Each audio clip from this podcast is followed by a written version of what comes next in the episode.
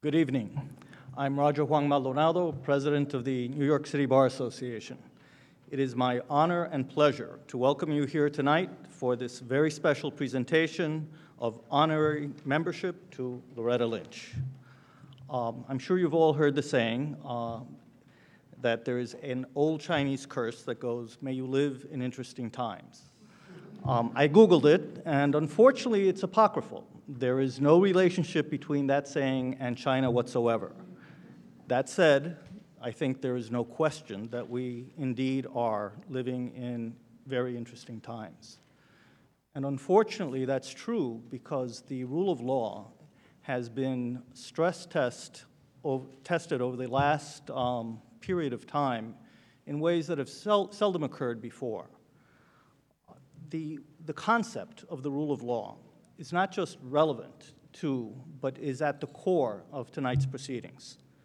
We are here to celebrate Loretta Lynch's career long dedication to and accomplishments in both supporting and strengthening the rule of law.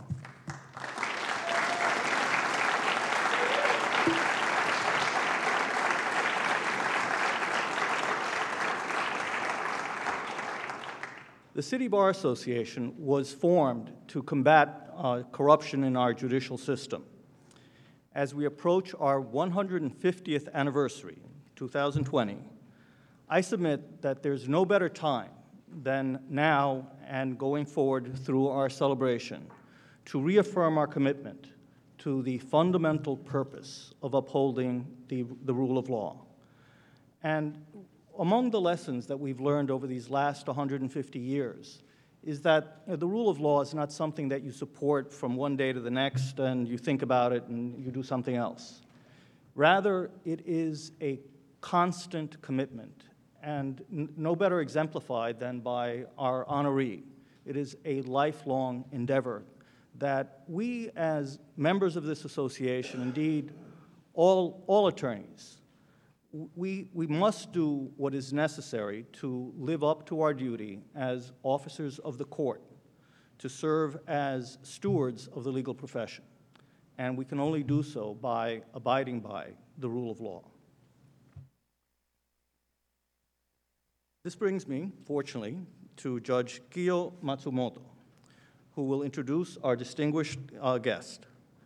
I can think of no one more appropriate to honor Ms. Lynch on behalf of the City Bar Association than the chair of our Honors Committee. And we have several of the Honors Committee members here with us tonight.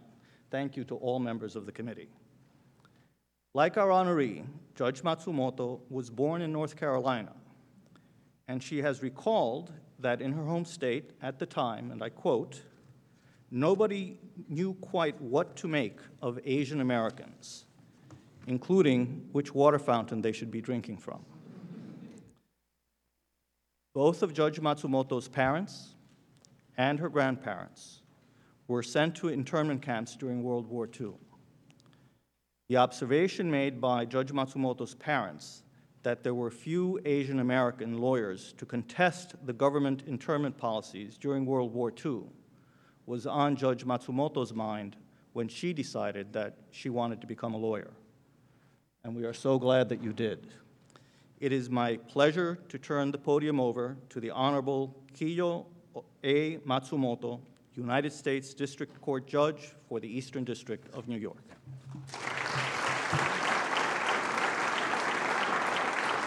Well, thank you for your kind introduction, and thank you for, to all of you for attending. I do want to also um, thank the members of the Honors Committee and explain to you why we all so enthusiastically recommended Loretta Lynch for this award. Loretta was a young girl in Durham, North Carolina in the late 1960s when she commenced her lifelong dedication to serving her community, seeking equal justice for all, and enhancing the rule of law. She was descended from generations of Baptist ministers, and her great great grandfather was a free African American who sacrificed his own freedom when he fell in love and married a woman who was still a slave. Loretta heard how her grandfather, a sharecropper and pastor, assisted African American men who feared injustice, and he helped them move north away from the racist Jim Crow laws of the 1930s. Loretta's father was a Baptist minister, and he brought Loretta al- along to the local courthouse to bear witness to legal proceedings involving members and neighbors of his community. As a young girl, Loretta's brilliance and precociousness were evident, but not readily accepted. When Loretta achieved a high score on a school exam, her teachers suspected her of cheating, and she was required to retake the test. Loretta retook the test, and she scored even higher a second time.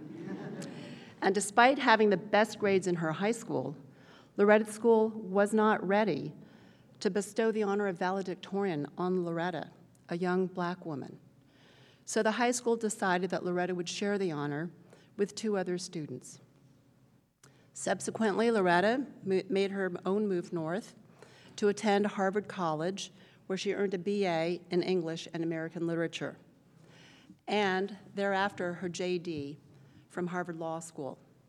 It is not surprising that Loretta was a member of the Harvard Legal Aid Bureau, a cheerleader, and a choir alto. After cutting her litigation teeth at Cahill, Gordon, and Reindel, reportedly working so hard that she passed out from exhaustion and dehydration, Loretta commenced her career in public service. And that was an illustrious career indeed. In 1990, Loretta joined the U.S. Attorney's Office for the Eastern District of New York. She prosecuted a wide range of cases, including violent crimes and narcotics cases. Her outstanding work, her tireless work ethic, and her leadership skills propelled Loretta to be appointed chief of the Long Island Office, Criminal Division and then Chief Assistant to the U.S. Attorney, another notable city bar member, Zachary Carter. In 1999, Loretta was on trial on the trial team that prosecuted NYPD officers who brutally violated the civil rights of Abner Louima, whose name she would invoke some two decades later as, quote, shorthand of the day for the use of excessive force by law enforcement in her remarks addressing Baltimore's police community crisis. In June 1999, Loretta was appointed to serve as U.S. Attorney for the Eastern District of New York by President Clinton.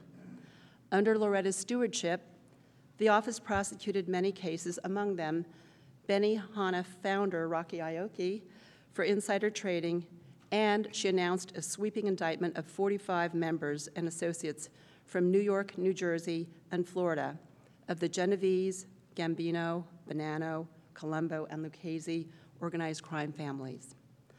Loretta's tenure as U.S. Attorney lasted until the new presidential administration in 2001, when she returned to private practice at Hogan and Hartson. It was then that Loretta turbocharged her participation in the New York City Bar Association.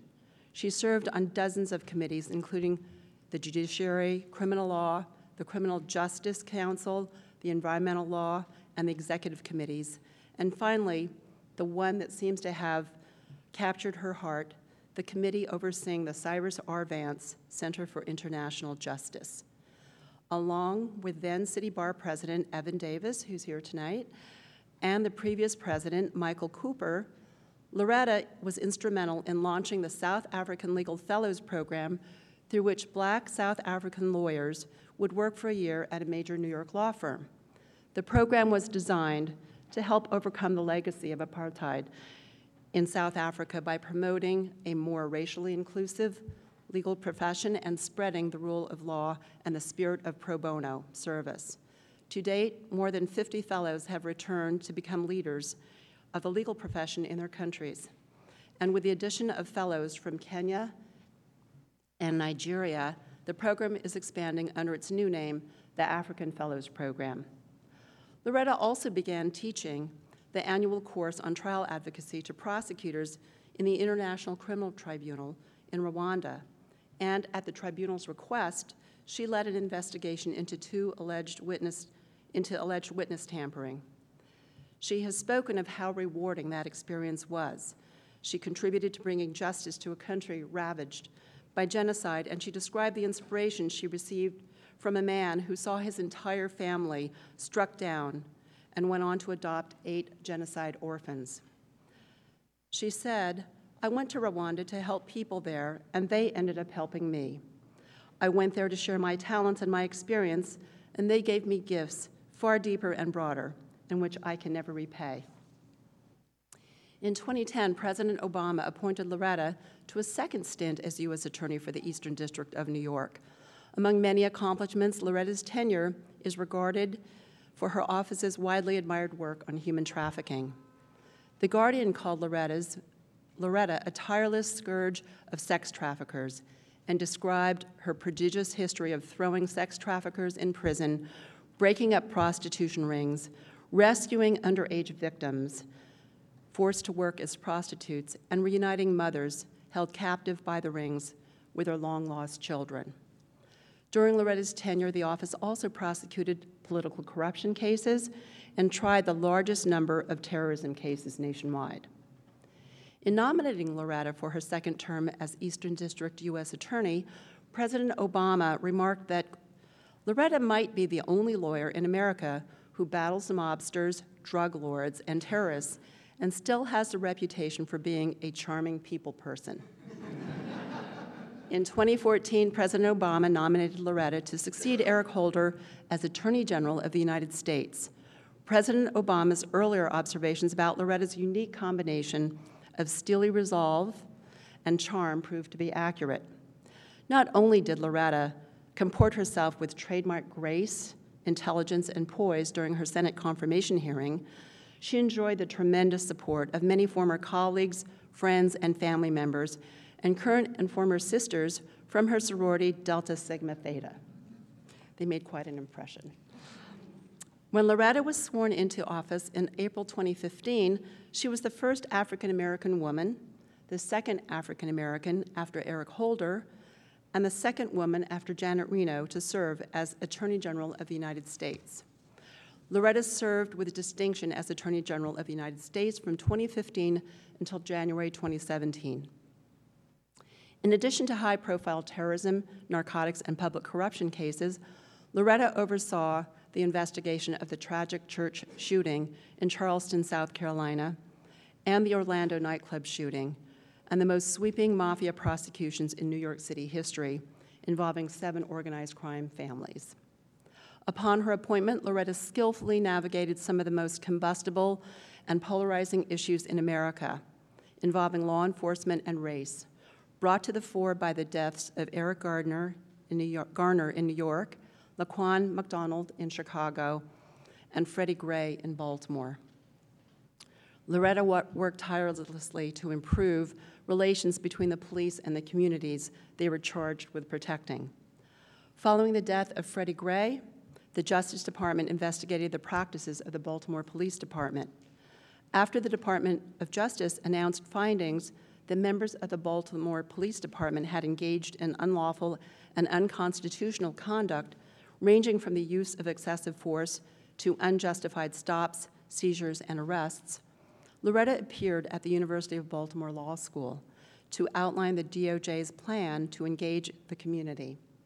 She observed that in talking with local leaders, protesters, and police officers, that I heard the name, the same refrain I love my city, and I want to make it better.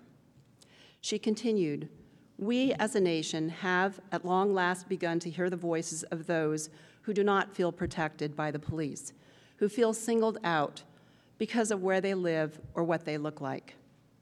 We have at long last begun to understand the unique stresses and dangers that our law enforcement officers face as they work to address violent crime, drug abuse, human trafficking, and so many of the other ills that afflict our communities.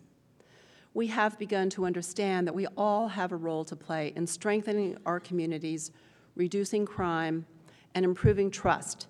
In short, we have at long last begun to recognize one another's common humanity, to see each other as we really are, not as we assume each other to be.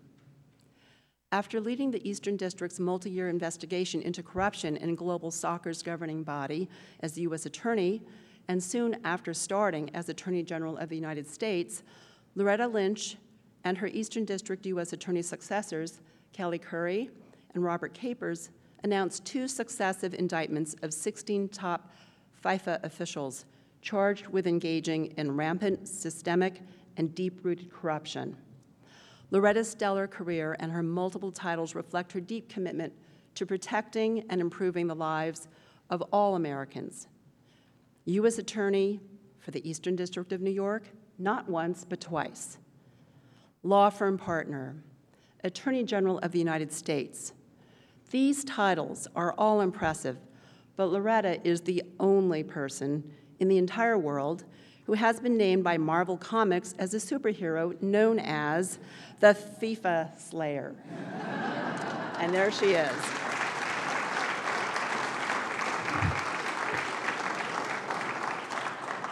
This new superhero was created by Marvel at the request of ESPNW after the FIFA prosecutions were announced. ESPNW commented, quote, "We have no word on whether Loretta Lynch's foot ever nailed a ball into the soccer net.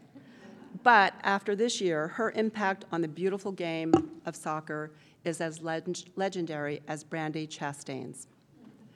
One cannot help but assume that among all of Loretta's impressive accolades, she will hold a special place in her heart, not only for the Marvel Superhero honor, but also the third annual Golden Blazer Award, conferred upon her in April 2016 by two cheeky British soccer commentators known as the Men in Blazers.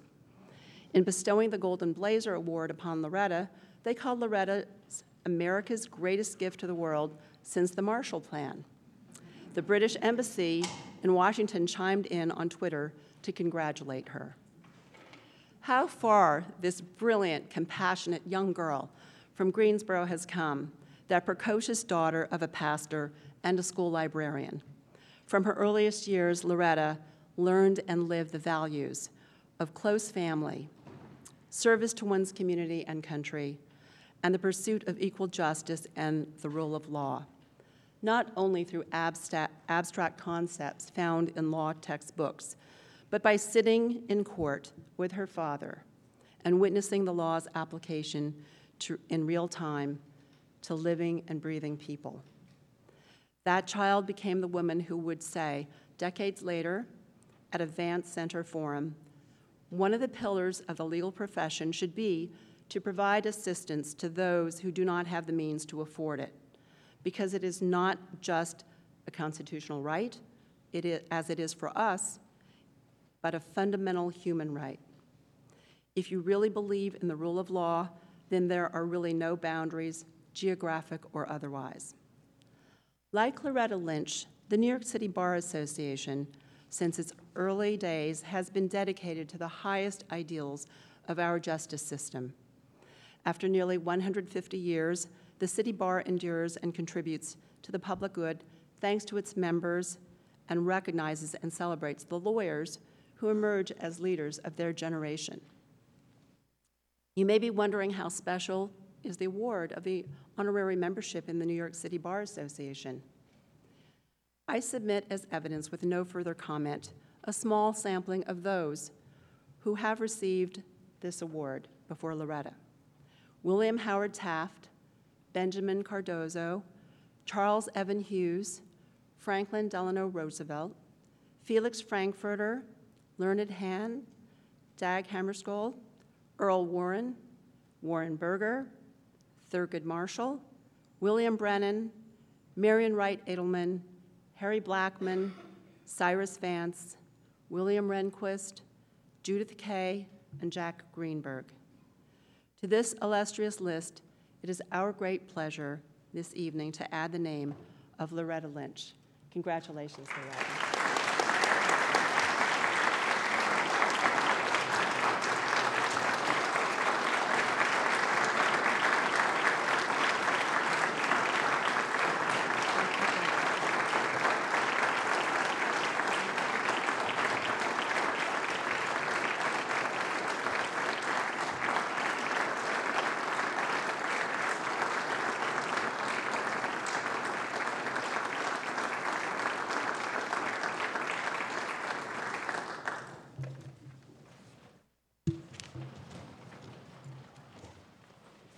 Guard that with your light. Well, good evening, everyone. I want to thank everyone for that warm welcome. I want to thank the Bar Association for this amazing honor, but let me begin by saying that it is so good to be home.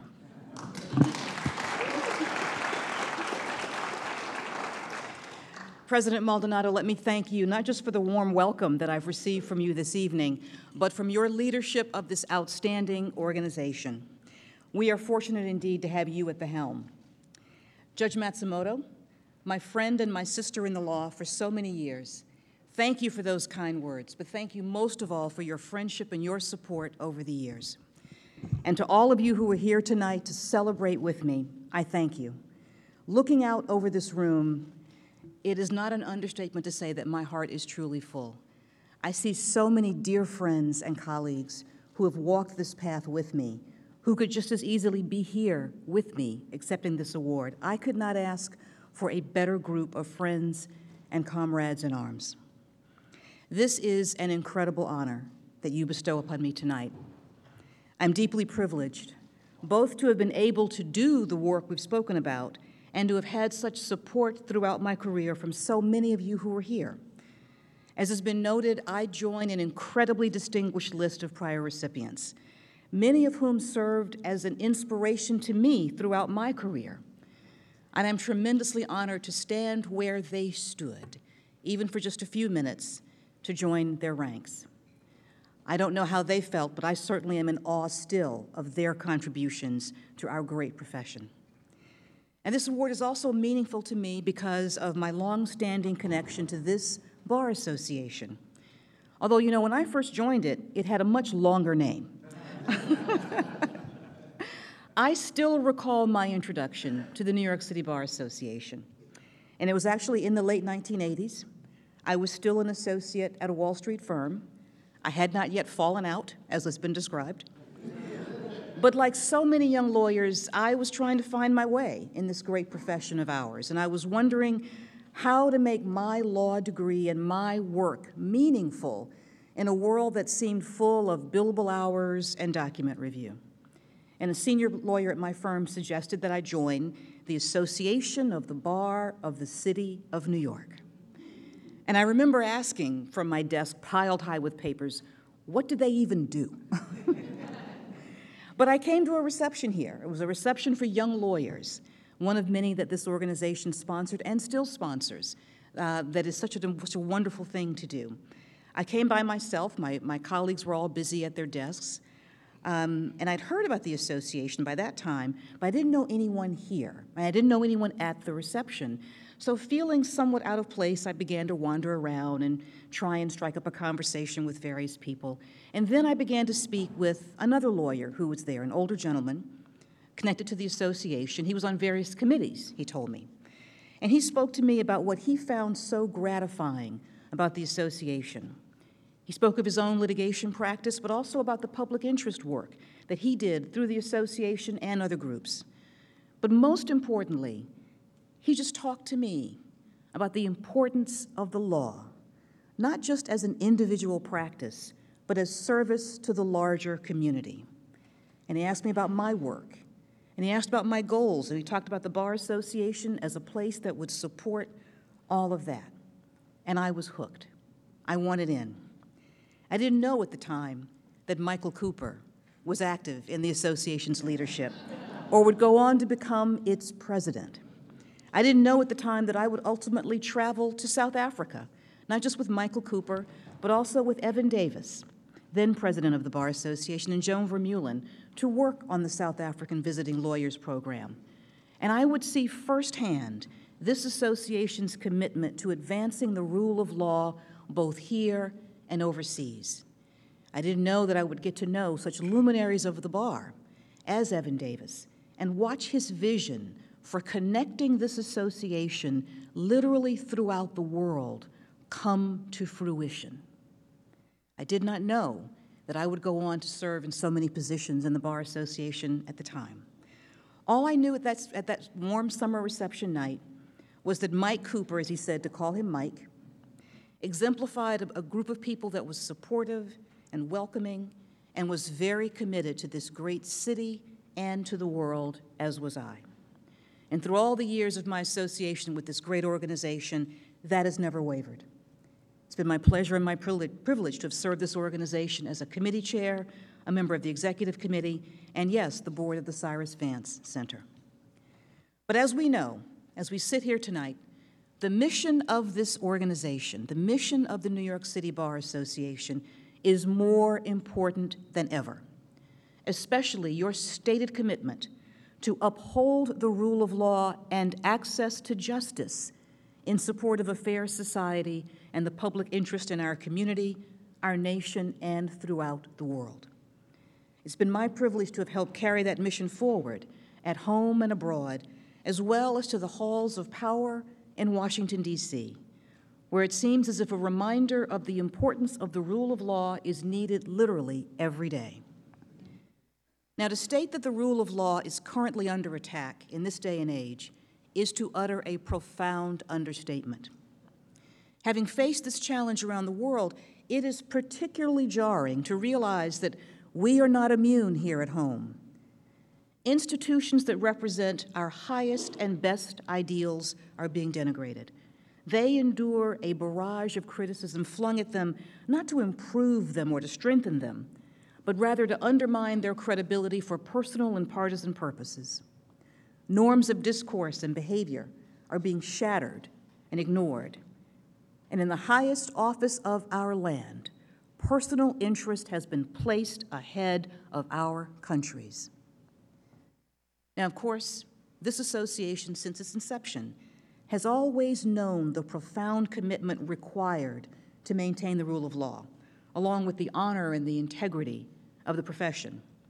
Indeed, you were founded in the post Civil War widespread abdication of professional ethics and standards and the corruption that ensued from that.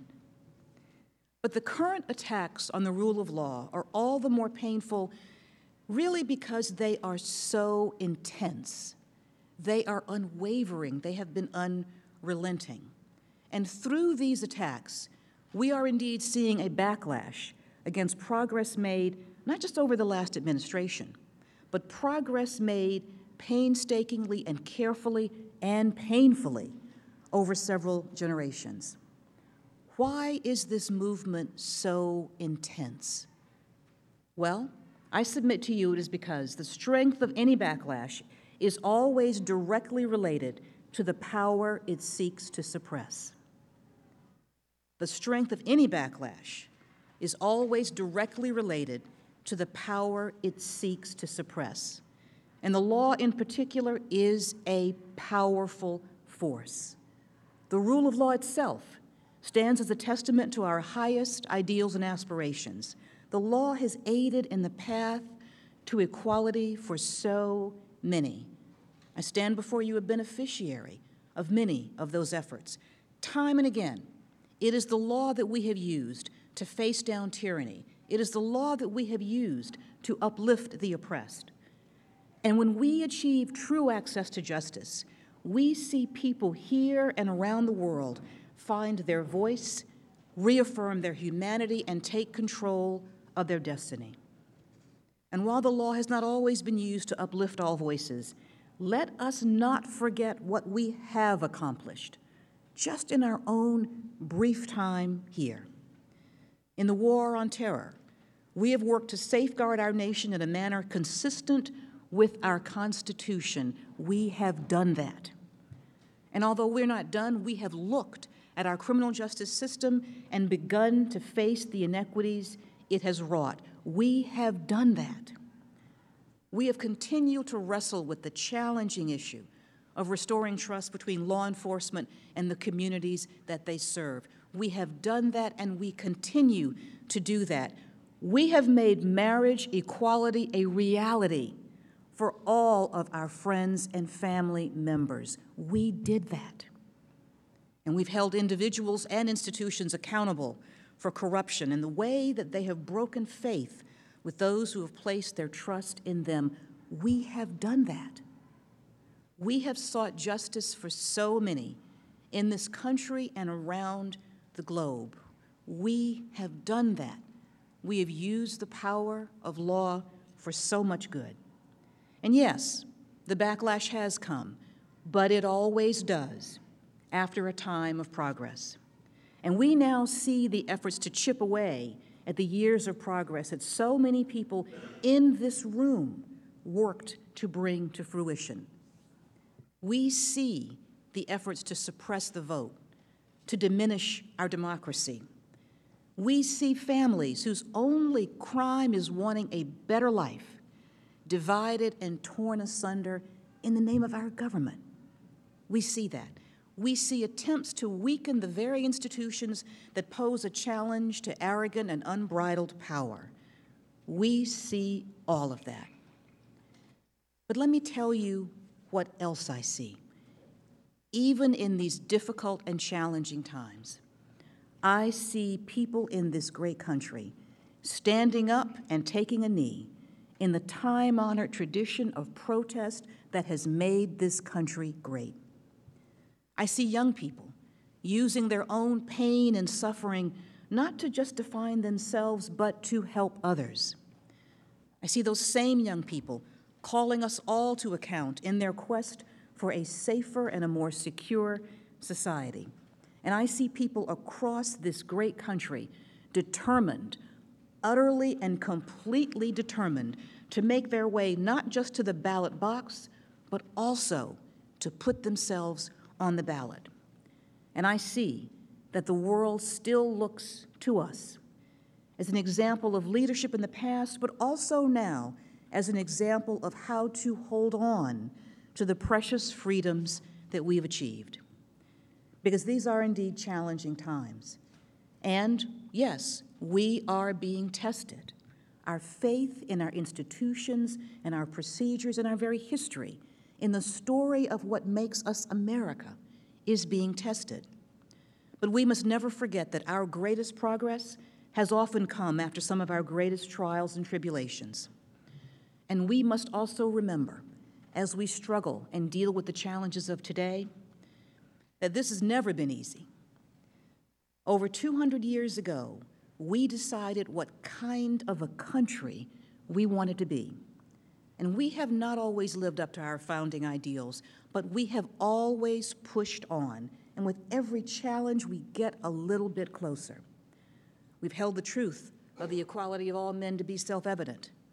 We have fought, literally fought, to maintain a government of the people, by the people, and for the people.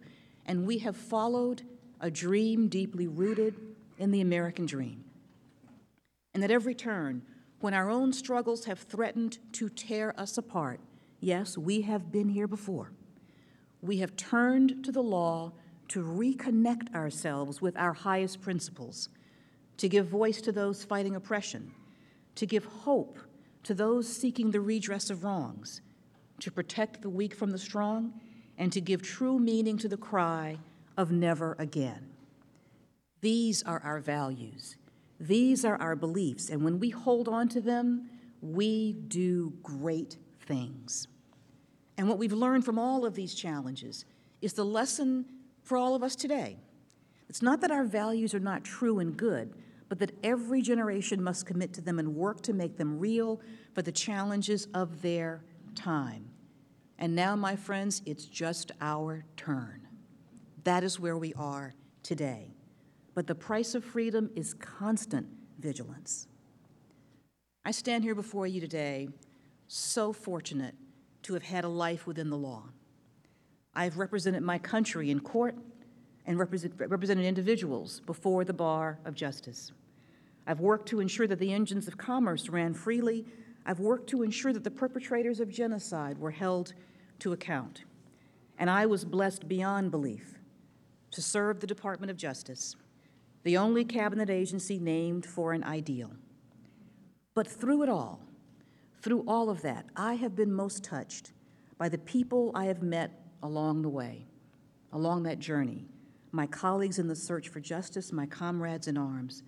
But I will tell you that when I think back on my most moving moments, I remember being a young lawyer in the basement of the courthouse in Brooklyn, New York, helping a witness find the courage to tell their story telling a victim that we have been able to bring justice to their family. And what has been most moving to me throughout my life in this great profession of ours has truly been all of those people who often had no reason to believe in the legal system, who had no reason to have faith in the law, but placed their faith in me, in our system, in our government. They now place their faith in all of you. Now is the time to, to reaffirm our commitment to the principles that have brought us to this point. Now is the time to understand that even though we're being challenged, we have survived this challenge before. And now is the time to look at all of those people who look to us and lean on their faith as we commit ourselves, again, not just to the rule of law, but to making justice and equality a reality for all of those who come to us for their protection. I want to thank you again, not just for this wonderful award and this wonderful evening, but for all that you have done over the years as a body and individually to support all of those people who look to us, who place their faith in us, and still do. I look forward to standing with you as we continue this fight on their behalf. And I thank you so very, very much.